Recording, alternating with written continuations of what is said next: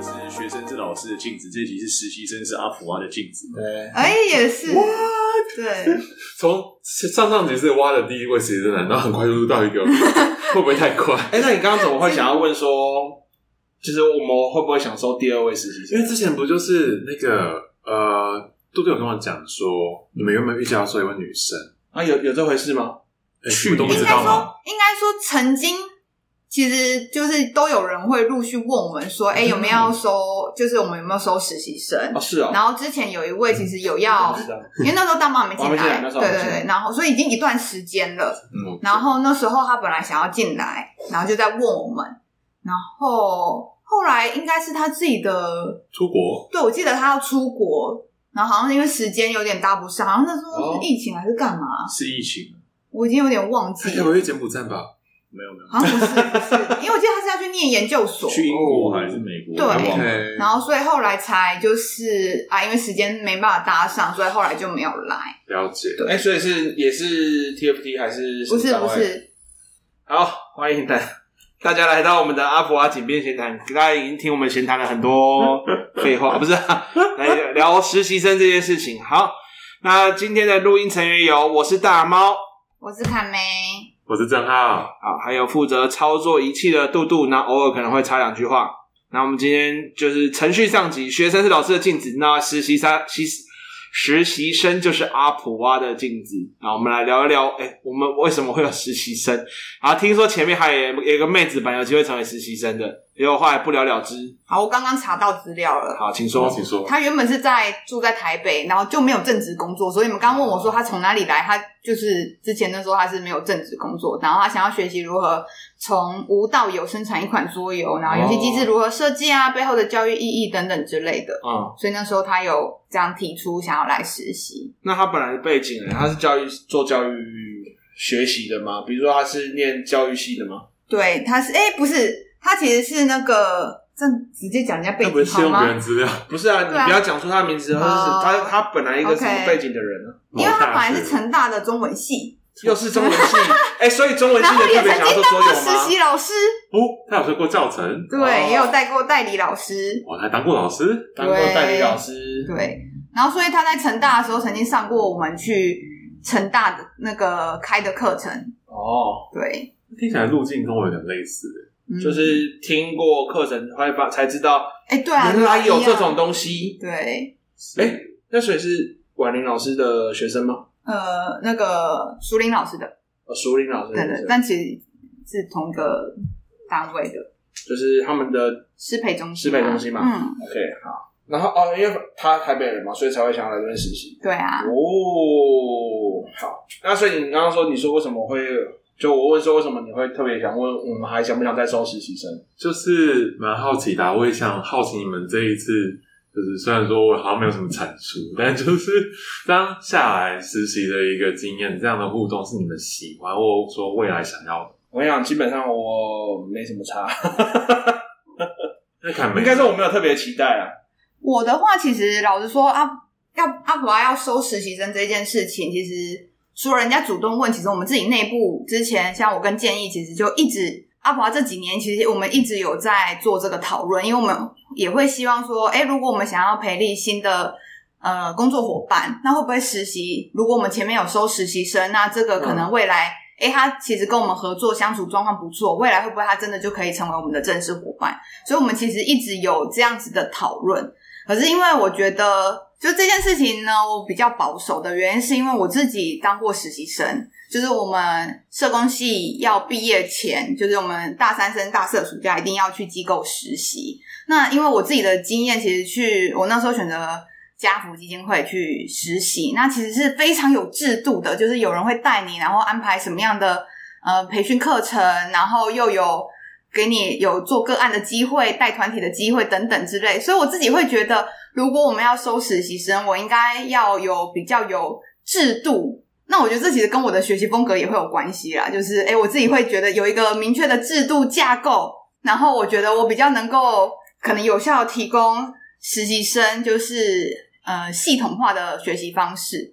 所以那时候在，但是阿普啊，你知道我们在做的事情其实是是蛮充满了各种弹性变化的，所以我就觉得，哎、欸，我们其实没办法提供像我想象中的那个系统出来，所以我其实会对于收实习生这件事情，我其实一直就是怕没办法给人家真的很好的学习环境啊，对，所以我就会比较保守。嗯，那包含引引我进来，就因为我是现在是杜杜才进来，对，那杜杜从。这几次的观察下来，发现，哎，我跟就是你们在做的事情是有办法有共鸣的嘛？或者说，可能在某部分可能有看到我提供一些想法，或者说提供一些可能对于整体来说是有益的地方。以我个人从旁边观察，我觉得你算是会蛮主动的参与，然后去听我们讨论的内容，然后主动给回馈啦，就是你是有这一份主动性在的。以学习来说，我觉得算是很重要的精神嘛。但我也会有点怀疑说，就是。这一份期待能不能用到未来的每一位实习生身上？因为我觉得你有点像是也算蛮特别的，就你的主动性比较强吧。嗯，但如果遇到的是那种，就是他来这边，他其实完全没想法，或者是唯唯诺诺学学长这样可以吗？学长之类的，他说不定是公务员嘛，就蛮需要一套流程。就是如果他已经是很茫然的状态，不不好意思，学姐，请问我现在干嘛？学姐，对，然后我就会觉得，呃，就是我就。觉得现在的我们的工作状况其实不太适合提供这样子的，可能这样子的伙伴其实没办法满足他啦。嗯，对。但是我觉得从你来实习的过程，我觉得对我来说也是，我觉得确实有蛮有讲的，像上次你们聊的是老师是学生是老师的镜子，然后确实是我觉得实习生某部分也可以也是我们的镜子的感觉，就是因为其实从你的反馈，有时候会发现哦，我们可能有时候没有这样思考。不是，哎、欸，我们自己就是你，其实会蛮直接的给我们一些，哎、欸，你观察到什么啊，或者是你的想法，其实也可以再协助我们做一些整理。所以我觉得这是当初没有想到实习生带给我们的。对，那杜杜对于实习的期待跟凯美一样，就是那一套。其实我反而会觉得，我们如果要收的话，我会希望收的时候就是确认他是不是自己有他的动机在，就他是有想获得一些东西而进来的。然后这也其实也是因为我们没办法像凯美说提供一套很标准的或者是怎么样的一个流程，所以我们会蛮期待我自己啊，我蛮期待的实习生他是有主动的积极性，然后看他要什么，我们再提供什么。那也是因为这样，所以我们在跟你面谈的时候，我们会尽量把事情都讲清楚嘛，我们可以做到什么，不能做到什么，就直接跟你讲明白啊，然后。也会观察你的反应，对，观察你的反应，看这是不是你要的。那如果我觉得我们都讲清楚，你还是觉得你可以来的话，那就当然 OK，大概是这样。我自己对于整个事情就蛮开心的，是因为我很需要弹性，以及我需要空间。哦、对，那这可能跟刚刚凯明讲的那种不太一样。但如果今天是一个非常就是菜菜菜菜到不行的那一种，那我可能真的很需要就是有一整套完整的课程规划，然后去学习一些事情。但如果这是我本身就可能很好奇或者有强烈动机的话，那这一个白板的那种门槛，然后就对我来说不太是一个问题。嗯、对，然后我还蛮开心的是能够去上大猫的课，对，因为大猫那时候上课的时候，我会感觉，哎、欸，感觉大猫也可以做一个师徒制的感觉。哦，对，原来就是可以带着徒弟，然后一起来练习游戏设计。我觉得大猫是有这样的一个特质，他让我觉得他是一个师傅。在台下都是呈现一个，天哪，我要跪在地上看他的人。对，这么夸张？真的，真的，真的，你有想要收徒弟吗？我不说，我说未来想要收徒弟嘛，游戏设计的徒弟。应该说，其实我一直认认为我的角色不是讲师，因为我觉得讲师就是来讲完一堂课就可以走了。那刚好你跟的是师大这堂课，我是把我当做一个教练的角色，嗯、就是教练通常就是带一支球队嘛。可是你球队的球员每一支有不同状况的时候，你就需要。为他们去做不同的设计，或者是让他们做对话。嗯、那其实，在以往的课程里面，有些比较长的课程，我就跟他讲说，那我会担担任教练，我也不是讲师，因为我觉得我这两个职业上面是有它本身的差别。刚所以你刚好跟到的课是，我是以一个教练的身份或者心情去执行的课程，所以它状况会比较不同。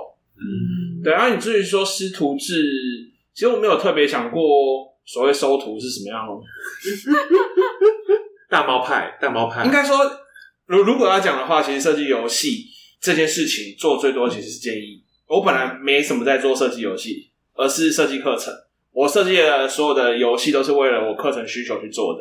对，但是因为游戏玩的够多，所以对我来讲，设计游戏它并不是一件真的很困难的事情，只是我很懒惰，就是好有需要好我就做，对，然后所以有课程有需要我就做。那我只是想说，我做出来的时候，我都有预先挂好我的蓝图，是我希望每个玩到这游戏的人，他我期待他在这游戏里面学到什么，或者是他呈现什么样的模样。对，我是用这个方式、这个思路在做设计的，所以它就会变成一个真的不是很好教学。因 为有时候我会觉得，我好像有些东西要明确的去跟侃梅讲清楚它是怎么样运作的时候，我就会觉得。这一段我有点我不知道怎么解释，因为我没有一个比较好的名词，所以我很比较靠依靠直觉去进行，所以就变成说，你要当师傅，当师傅这件事情，我就觉得我可能没有很有把握。但如果你想，就是通常我的态度就是想学，我就可以教你。我觉得通常我们在学习上面最大的门槛叫做我不知道，原来你不懂。哦所有的老师面对学生也是这样，我们都觉得学生听不懂，所以我为什么很讨厌只靠讲述法的老师？你没有让学生开口有机会讲话，然后你也不是给学生一个安全的环境，让他愿意开口跟你讲话，然后你这时候其实学生根本不懂，你也不知道，你只是觉得哦，我把我课程我该上的上完了，我已经完成我的工作了，所以我很讨厌这件事情，才会开始做游戏去结合教学这件事情。嗯，是啊，所以你问我有没有愿意收徒？不知道，我觉得没有什么特别的时机吧。我没有觉得我在这件事情上面做的特别好，所以可能并不是很适合当个师傅吧。或是收徒弟，这个是个缘分。对，缘分。有些师傅都是突然，不是缘分到了，这个徒弟就来了。想学我就教嘛，对吧？我也觉得没有，就是啊，你有什么问题就问啊。嗯。对，但我没有有办法很系统跟你讲说，哦，你每天早上蹲那个蹲马步啊，一个小时，去玩个一百款的桌游，再来跟师傅说。对啊，那可能会跟说先去玩一百款桌游再来讲。但我觉得一百这数字很有趣，因为我大学的时候，我现在我在戏剧系那边主修是编剧，嗯，还有戏剧构作。那我记得有一个就是现在业界的编剧，那时候跟我讲一句话，我们在那个戏馆早上遇到，他就说，呃，你就去看一百本剧本。嗯，有人说，哎，一百是什么神秘的数字？就是你要进到一个行业里面，然后如果是有关创作的，那你可能就是要去看这些伟大的作品，或者说这一些。作品这些游戏这些成品，然后试着得出一些自己的一些心得，或者说对于这个东西本质的理解，嗯、然后是透过大量的经验摄取的。应该说，一百这个数字其实也不是随便讲，就是要以桌游来看，你所有桌游店的店员基本要会的是二十款，最热门的二十款，就是全完全的新手走进来，我就教你说书人，嗯，然后我就教你玩卡卡颂，大概是二十款是一个桌游店就可以应付到百分之九十客人的。的数量，那剩下的八十款就是你额外要去学习的。通常老板的要求就是那二十款是基本要会的。那我要我以前当过桌游店店员啊，那时候就是除了基本要学会的之外，我每次离开我都说我借一盒游戏回去，我要自己看说明书去学会它，然后回来再跟你们核对这游戏是不是这样玩。所以我说一百款，我那时候一个月之内我已经完成超过一百款这件事情。然后再来一件事情是。其实，如果你想要做好设计的话，不是要玩一百款优秀的桌游，而是要玩至少六十款乐色，对设计是最有帮助的。为什么啊？因为你只要通常越乐色的桌游表示什么？还是初学者越容易犯的错误。所以你只要避免到这些错误，基本上你就可以很好的去规避掉很多的事情了。然后你再去看二十款，因为其实优点通常你不好复制。哦，优点不好，优点不好复制，但是你要避开最明显的缺点，是你一开始最开始就能做的事情。所以反而玩乐烂桌游是好的，是一件好事。但桌游店的通常不是都会是比较经典的桌游吗？其实经典就到二十款，我讲完就是，但是一、哦、一个桌游店通常要有个三百到四百款，嗯、就是他几乎都不会拿出来，或者是熟客一直来，我说二十款都已经交完了怎么办？我最后开始拿其他游戏。嗯、所以为什么永远只有那些红？后面的人还好，就是后面一定有一些游戏是撑场面的啊，或者是他们新的要推的，就是桌游公司他想要推的新游戏。那当然还没有到完全是垃圾的程度啦，就是真的没有那么好玩。那相比之下，那对你来说没那么优质的桌游，它可能有哪些特性？有哪些特性？第一个就是它很容易被吐吐槽啊，但它的情境包装起来。完全就觉得我靠，这也太不合逻辑了吧？OK，啊，比如说你明明就是扮演一个智障，结果你在里面是个超强的，就是你在一直在做一件很天才才能做到的事情，就是它的情境扮演就有很多奇怪的吐槽。嗯哼，对，然后再来就是它的机制非常不平衡，哦，甚至是你选到某个角色几乎就赢定了，哦，那就是所谓的不平衡嘛。嗯，然后还有一些很糟糕的设计，就是当探很长。哦，对我做完一个回合，下一次轮到我可能是下个世纪 对，它就是一个很严重的问题。对啊，因为这还会影响到每个玩家的思考时间会比较长或短嘛，嗯对不对？然后或者是这个游戏繁琐到，通常我讲规则讲到中间，我已经把前面全部都忘记。哦，对，我觉得我很怕这种游戏。对，但但是这是有两种曲线，是因为有一种是这个游戏是为了设计给策略型玩家，又是重度型玩家。通常我们重度型玩家，我们都说用基数来算游戏时间，是一个基数是两小时，就是策略型游戏基本上两小时起跳，甚至是呃那边有一盒强权外交啊，那个盒照正常的规则玩完大概要一年一两年吧。我完全不想玩那一款。对，那个那个其实我也不想，我我没有我没有夸失它的数字。游戏时间的一两年还是现实？现实时间在一两年，因为它的游戏需要很很复杂的谈判。我认为它已经可以作为算是一种沙盒推演，它是战术沙盒推演，呃，应该叫战略沙盒推演。那其实那游戏真正你要按照它的规则玩完，是很难结束的。好，那所以我们就要考量到很多个环节，就是这个游戏的 TA 是 for 谁？啊，如果他贴设定成小学生，那里面要用用一堆计算，然后又要一堆尔虞我诈，那基本上这游戏我就会把它判定是不 OK 的游戏。嗯，然后或者是你有没有玩过什么游戏，其实让你有很不好的经验？其实就是这最直接的啊，就是你可以直接去看。应该说我在桌游店里面最常做的一件事情是，我拿一盒游戏，我交给客人玩，嗯，我就开始观察他们在整个游戏过程的表情。嗯我后来发现还有一种状况是。有个游戏叫《红龙酒店》，很红，哦，我玩过，很多人很喜欢。他说这超好玩。可是我有一次把这一盒游戏如果拿给一组，他们是那种呃比较不会去投入表演的人，因为他的游戏就是偷偷帮你灌酒，然后让你喝醉，然后哎，我请你喝一杯，然后把你灌醉，然后你就要被赶出去，然后一个互相冲康的游戏。嗯那如果今天是一群不会表演的人，他是这样，他是哦，那你这边要加一点。哦，好，那我这边扣一滴血，好平淡然后就哦，因为有些游戏很吃参与者，对对对对对，那你就是这个游戏，当然就对这些人来讲，它就是分 game。嗯，可是游戏本身是分 game 吗？不是，它不是，它其实是个很好玩的游戏。嗯所以这东西就是也都是要考量的一个环节啊。嗯对啊，还有一种还有一种游戏类型是我觉得我很不推荐，就是很吵议题的，例如说，哦，我直接把游戏名称讲出来，不然没差了。反正就是这个游戏，就是它直接就是炒作某个议题，但那个议题就刚好时间点过了，然后他就它就没了。对，就是它有时效性的游戏，那我觉得这个游戏就是不行的游戏。嗯对啊，例如说像还有一个游，就是台湾其实有出过好几个政治议题的游戏，它刚好摸配合那次选举出的。还有吗？有啊，嗯哼，就类似这类型游戏，我会觉得它是一个比较不好的设计。嗯你就只能在那个当下去炒那个议题，炒完之后就结束。嗯，再来就是山寨度过高，哦然后它里面最大的精髓没有学到。那如果要举例的话，就是时间线跟另外一个、嗯、哈，反正会比掉。呃，时间线跟、哦，那我就觉得后者不行。完全不知道为什么，我要嗯。哈走，嗯很好，很好，你没听懂就好。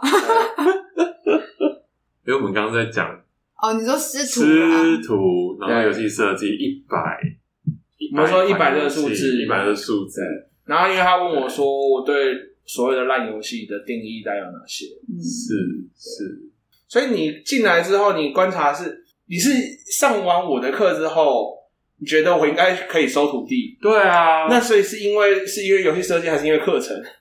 你个人魅力，哦，个人魅力，那个人魅力就 就没什么好讲的。不是我，因为我不知道师徒你要学什么，你要学我个人魅力吗？那也蛮奇怪的。你知道吗？嗯鬼面不是有什么音柱、嗯水柱、眼柱吗？也就是游戏柱。游戏柱是什么鬼东西？直接调啊，就是有个柱子里面塞满了游戏的感觉。因为因为其实这个东西，我觉得蛮好奇的，是因为你进来这边实习，然后你也跟我们每个人都相处过，或者是我们每个人可能就是对你来讲，你就会有一个你心目中的角色标签。角色标签？对啊，就是说，哎呦，你说哦。呃，大猫就是很会玩游戏的人，嗯，就是你对我们会有一个你自己的认识的评价吗？还是，是？自己的评价？有有有有有，就是像就是大猫，就你的自我认知跟我对你的理解是一致的，嗯，就是很会玩游戏，然后很懂得设计，然后提出一些关键的问题，嗯，对，或者说抓住那个讨论的节奏，然后很凭靠自己的直觉，嗯，对对对对。然后我觉得在阿福啊其他三个人身上也都看到很明显的特质，像杜杜让我最有感的是他所遇过倾听能力最强，嗯，对，他总是可以把话就是接住，然后再回应你。虽然说你在正常情况下你认为这个就是会过去，他就会帮你接回来，他就会去回应你刚刚讲出来的内容，嗯，对对对，然后在确认任何细节的部分，他都是非常温柔的方式在做这件事情。对，然后我觉得凯梅是非常的务实。我看他手还没订过，就是一些写账啊，还是发票啊，然后打包，然后整个手都没有停下来过。嗯，对对对，就是手 非常忙碌，手很忙碌，就是不是在弄发票，就在玩桌游，就是在玩头发。哎，不对，玩头发不是，就是在动。对，我的各种零碎时间，我一定有事情要做。对，凯梅，因为如果说凯梅是手一直在动的人，那建议就是嘴巴一直在动。嗯，对，还有脑子一直在动的人，嗯，对。哎，我脑子也有动。然后我会说，他动的跟国家机器一样厉害，好吗？跟国家机器动的很厉害，对，真的很厉害。对，然后就是建议他比较偏向哲思，或者说非常后设的一个逻辑上的推演，但是有时候会走进死胡同。嗯，对。但讲会不会生气？反正就是。常常会呃，他会开枝散叶到很多地方，我觉得是好事，就代表说哦，他的内在世界是非常深邃的。只是说、嗯、有时候我们好像走太深，有点出不来，嗯、对，或者说我自己作为一个 outsider，我的感觉可能是，嗯，这个需要讨论吗？对，还是就是有时候我可能直觉就过了一些关，就不论是来自坎梅的，或者说来自建议的，或者说之中有一些争论，或者说 debate，嗯、我都会觉得说，嗯。好像我们可以很容易接受这件事情，但你们每个人个人特质非常的明显，而且区分的非常清楚，我觉得几乎没有重叠。我有重叠，但是你们脑子都那种动很快，而且都一直在动，好吗？我我没有，我在一直强调这件事情，跟你开玩笑的，不要紧张啦。对对对对，但是耳朵一直在动，就肚子是耳朵一直在动，感觉是个什么？顺风了，小飞象啊，小飞象。就你们都有一部分的器官一直在动，器官吗？心脏。哦，对啊，就是个性很明显，然后我蛮开心，因为你们虽然个性很明显，但你们不至于会有那种互相撕扯的一个状态。哇，我们天天都快吵架，不是？但你们吵架是你们是向着同一个目标，你们并不是要把某一个人就是推到谷底，因为你们知道，你们还有一个最基本的体验是哦，我们是一个团队。那我觉得看到这样一个不知道怎么建议。不知道为什么团队感可以被建建立起来的一个团队，然后运行的很 well 的时候，我觉得嗯很惊人。对，就明明那种不同，可是却可以彼此相冲撞的同时，还彼此相融这件事情，嗯、是我觉得在实习过程中看到这个团队展现出来一个非常明显的特质。对，就好几次我觉得天啊，你们要吵架吗？好紧张，你们要吵架吗？嗯、对，但是大家都可以很自在表达自己的需求。像凯曼有时候会说，我觉得刚刚那段讨论可能对我来说不是很舒服。嗯，然后今天会说，我觉得我现在需要一点时间，我觉得我们现在都去分析一下。嗯，对，那我觉得这是好事。我觉得某部分我们彼此够信任吧，就是能够直接的说出我们的想法。这刚好是，其实我们其实之前有一集在讲我们做自己的程度，然后我们就说，其实要做自己有个条件是你对在场的人有足够信任。嗯，对。然后，所以其实，如果你是在别的地方认识我的话，你大概不太会相信我会跟别人吵架，会比较难相信我会跟别人吵架。嗯嗯，对。然后那是因为在比较够信任的人的话，我讲话会越来越尖酸刻薄。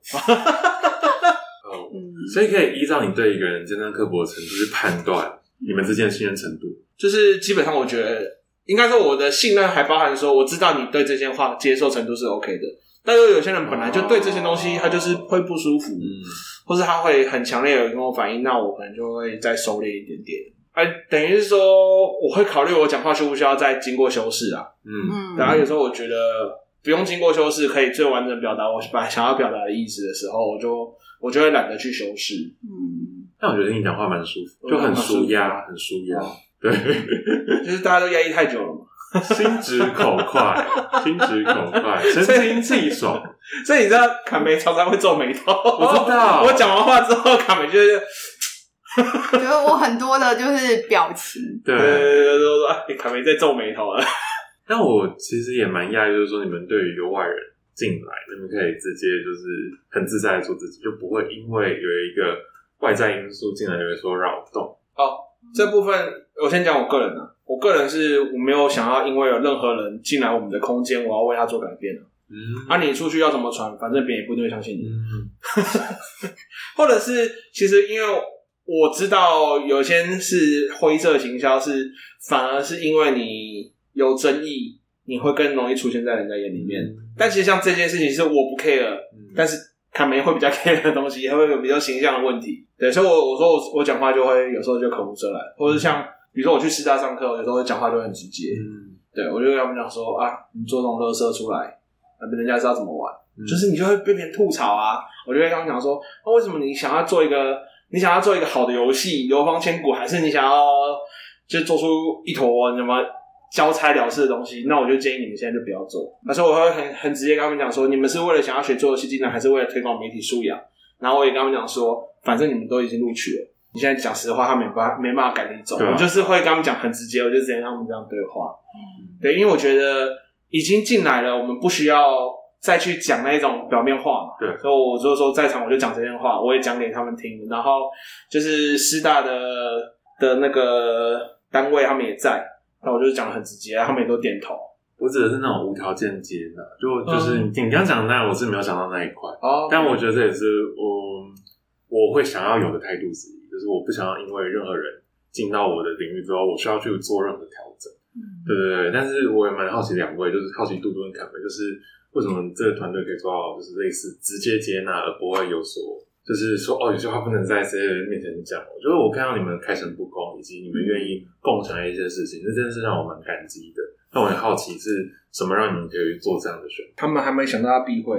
应该说，我觉得 我自己的话，我好像不管在什么，就我的我做自己的程度很高。嗯哼，所以我不管在什么场合，其实我觉得我都做我自己。嗯，对，所以我觉得我不需要。变任何一个样子，在任就是某个特别的，比如人或族群面前，就是我就是做我自己。嗯，然后可能我也会觉得，哎，我善意的对待别人，别人也会善意的对待我吧，所以我都其实蛮信任的，就不会把别人想象成是可能会有邪恶念头的，嗯、我可能不会。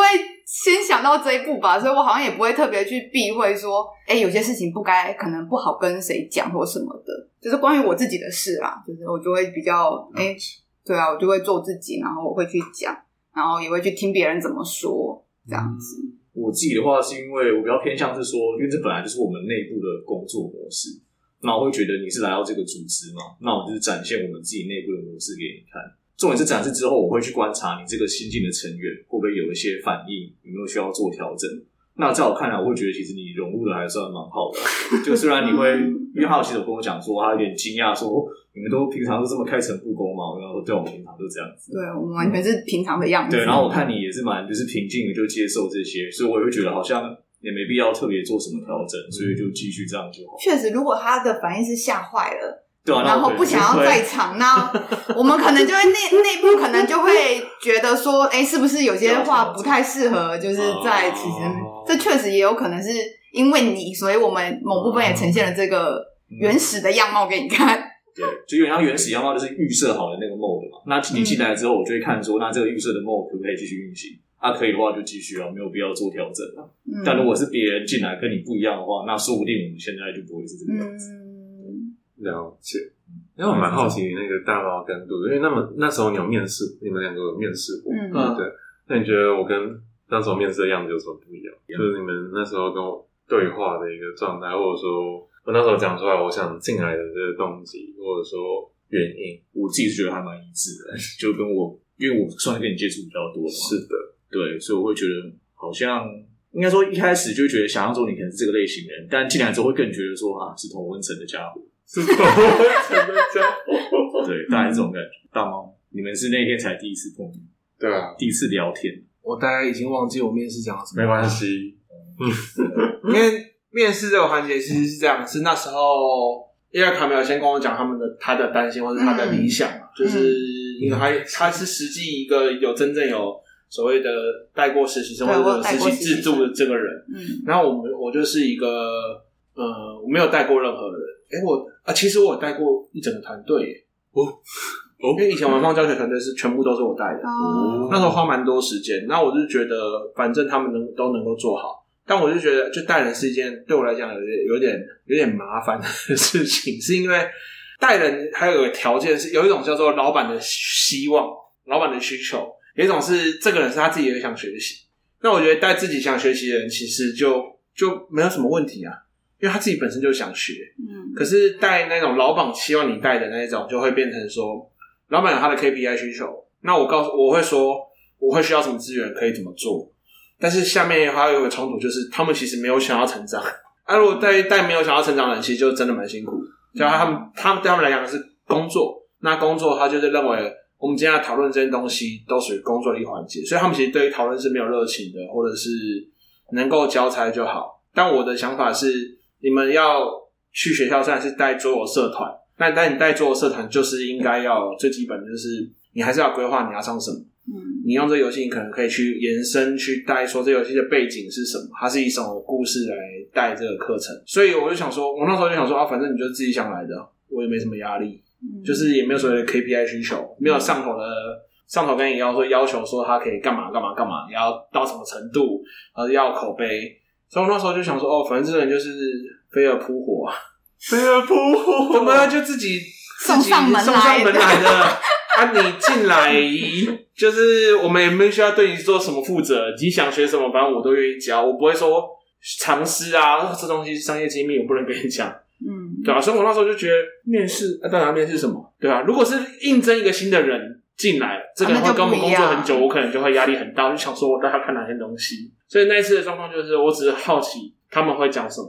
啊，对啊，他们面试什么，我也好奇他们担心什么，我就觉得可能会担心，我就会觉得。这有什么好担心的？关你屁事啊！啊，他来了学不到，他自己负责啊。嗯，然后我们这几尊就放在这里，你想问就问，想学就学。我们又不是要不尝，又不是要尝试，我我根本就不用对你的学习有所负责。是是是是，了解。那你们会期待之后，如果真的还有再收实习生，那希望他在什么样的时间来？就是几月份，或者说，在另外一个问题是说，一样会保持现像现在的一个弹性，或做一些调整。还是这是一个很实来应征的人的个性的一件事，所以好像也没有控制的部，没有办法控制或改的。我个人自己的想法是什么时间来其实都没差，就是只是可能会真正影响到的是这个实习生他想学的是什么。如果他想学的是跟课程，就是我们在外面带讲师的课程的话，那其实在学期间好像会特别多。嗯、那如果他想学的是带营队，那营队就变成寒暑假。对，那或者是他想更看更多的是某些的专案设计的东西，嗯、那专案设计其实就有点看运气，就他很不一定。嗯、但我觉得现在以阿普蛙工作室本身内部在进行的所有事情来说，就是在这三这三个大洲嘛，你运气比较好，刚好进来就是看到我们在做教材设计，就是那因为那个教材设计是我们自己提出要做的啊。当然，这个教材设计它是有个蛮大的意外，就是因为。卡梅有一天跟我课，然后我们在高铁上面待了两来回两个小时，然后就决定要来做，要做教材设计，要录 podcast 的，要写专栏。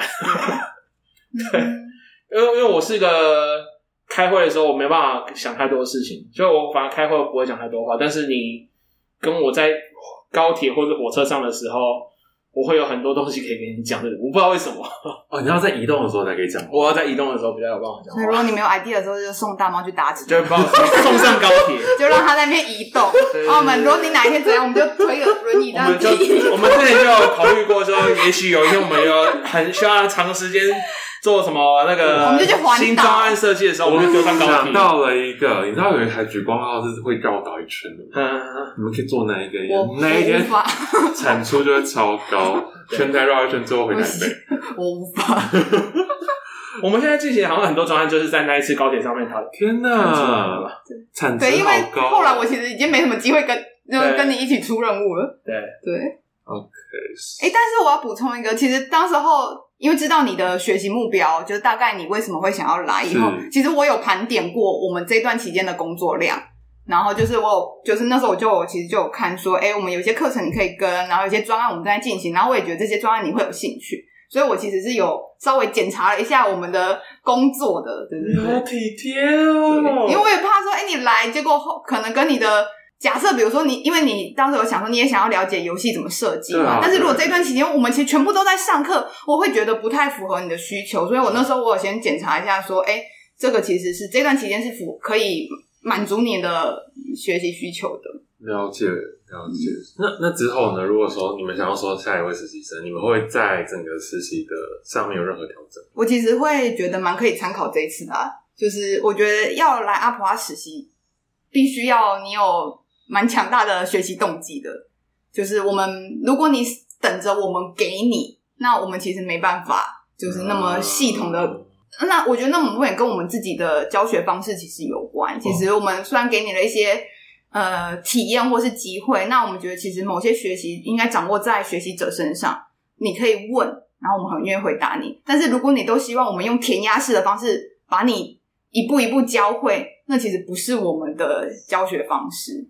哎，我这边有个好奇，你们觉得，因为你们的教学的对象很多时候是老师，对不对？嗯，那你们觉得老师们喜欢被填鸭式的给予东西？我觉得他们其实不喜欢啊，因为如果他们通常。被填鸭的时候，他们其实也没在。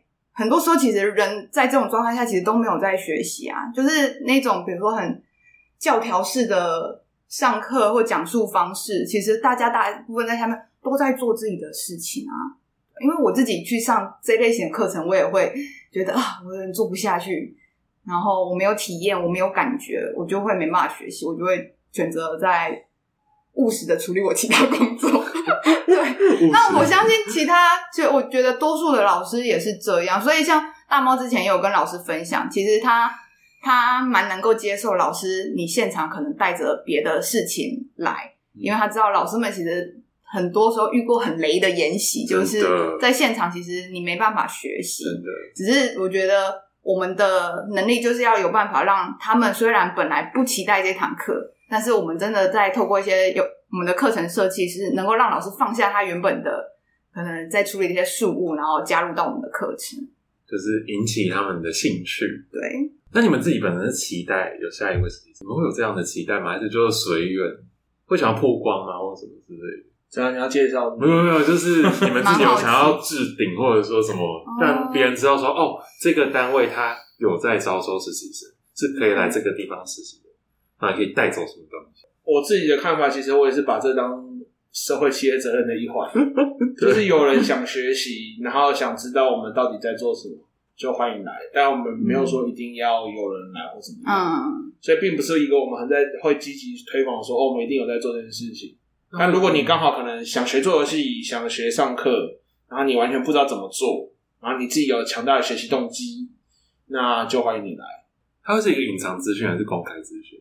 公开啊，都录出来，就是 那要有人来听才要公开。应该说我们也不会特别宣传的公开资讯，对，我们不会隐藏啊。如果有人要讲，对啊，所以如果你想去宣传，我们也是就 OK 啊，就想来就来，对啊。因为我觉得，我觉得如果有人学习，有人想要学习，然后愿意来当我们的实习生，那我觉得对我们来说其实是蛮好的，就是就是让想学习的人有一个管道，顺便让我们照照镜子。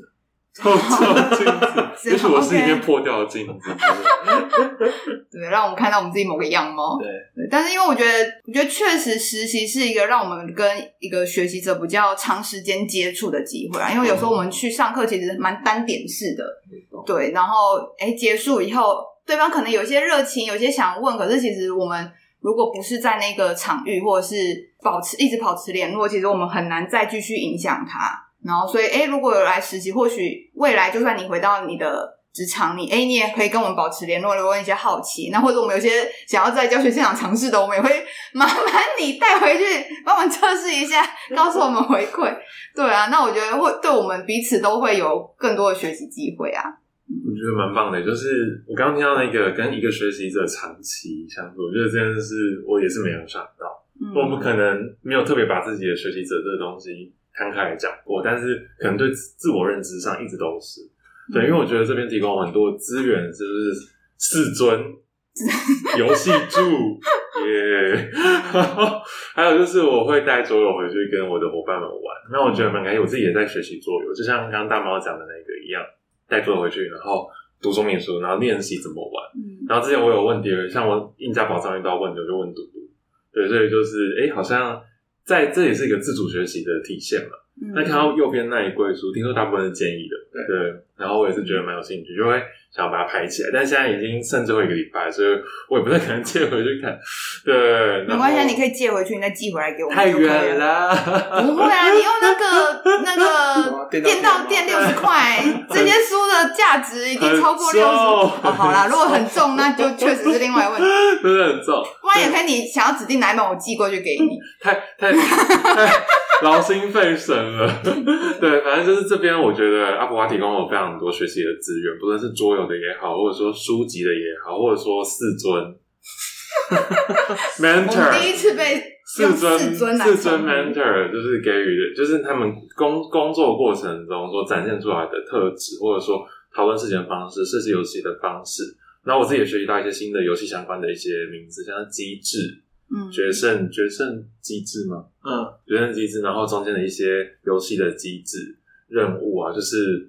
阿普蛙的一些设计游戏的策略，嗯、对，大家敬请期待。他们最近要做教材，嗯、对，这样如火为什么好像他如火如荼 进行当中，突然置入，对，对，帮我们置入一下。对，然后也真的谢谢凯梅，就是很贴心的，就是去盘点过现有的东西。因为我参与到了展览，然后我参与到了大猫的课程，然后我参与到就是新游戏的一个制作，还有测试，嗯，然后也发现哦。游戏的设计过程跟一般教学或者说一般的创作其实是类似的，因为我们通常都会有一个小小的点或者概念开始，然后很多东西先发散冒出来，然后再收敛、再修改，然后有点像是设计思考的那个曲线，对不对？就是先多到少，再多再少，就不断的就是扩散、聚敛、扩散、聚敛。那我觉得教学也一样，就是我们有一个想要教的内容，设计出活动。活动发现啊，教不完，再变小。嗯，对。那现在就是一个可以结合的历程，就是游戏化的这个教学的策略，就是把原本教学活动以游戏化的方式加入一些机制或者说调整，嗯，然后去看看在上课过程中能不能更有效的传递我们想要表达的事情。因为阿普蛙有一个核心价值，就是他们相信，就是游戏机制就是传递讯息本身一个最重要的媒介。对，那我相信，如果在教学过程中，我也能够做到说，教学活动游戏化之后，那个机制也可以传递到我想要传递的一些讯息，可能是非认知的一些能力，嗯、合作啊，或者说同理，也可能是一些认知的能力。嗯、对，那我觉得这是一个非常非常好的、非常棒的一次实习经验，因为这也是我人生中第一次实习。对，所以刚好有一个可以带回教学现场去不断扩散，或者说不断去影响，影响自己也好。然后影响他人也好，对，甚至说东部如果现在很缺乏这样的一个游戏化的一个讲师等等，嗯、那或许阿普化之后也可以去东部看看风光，然后去上上 上上课之类的，不就是我下个月要做的事情吗？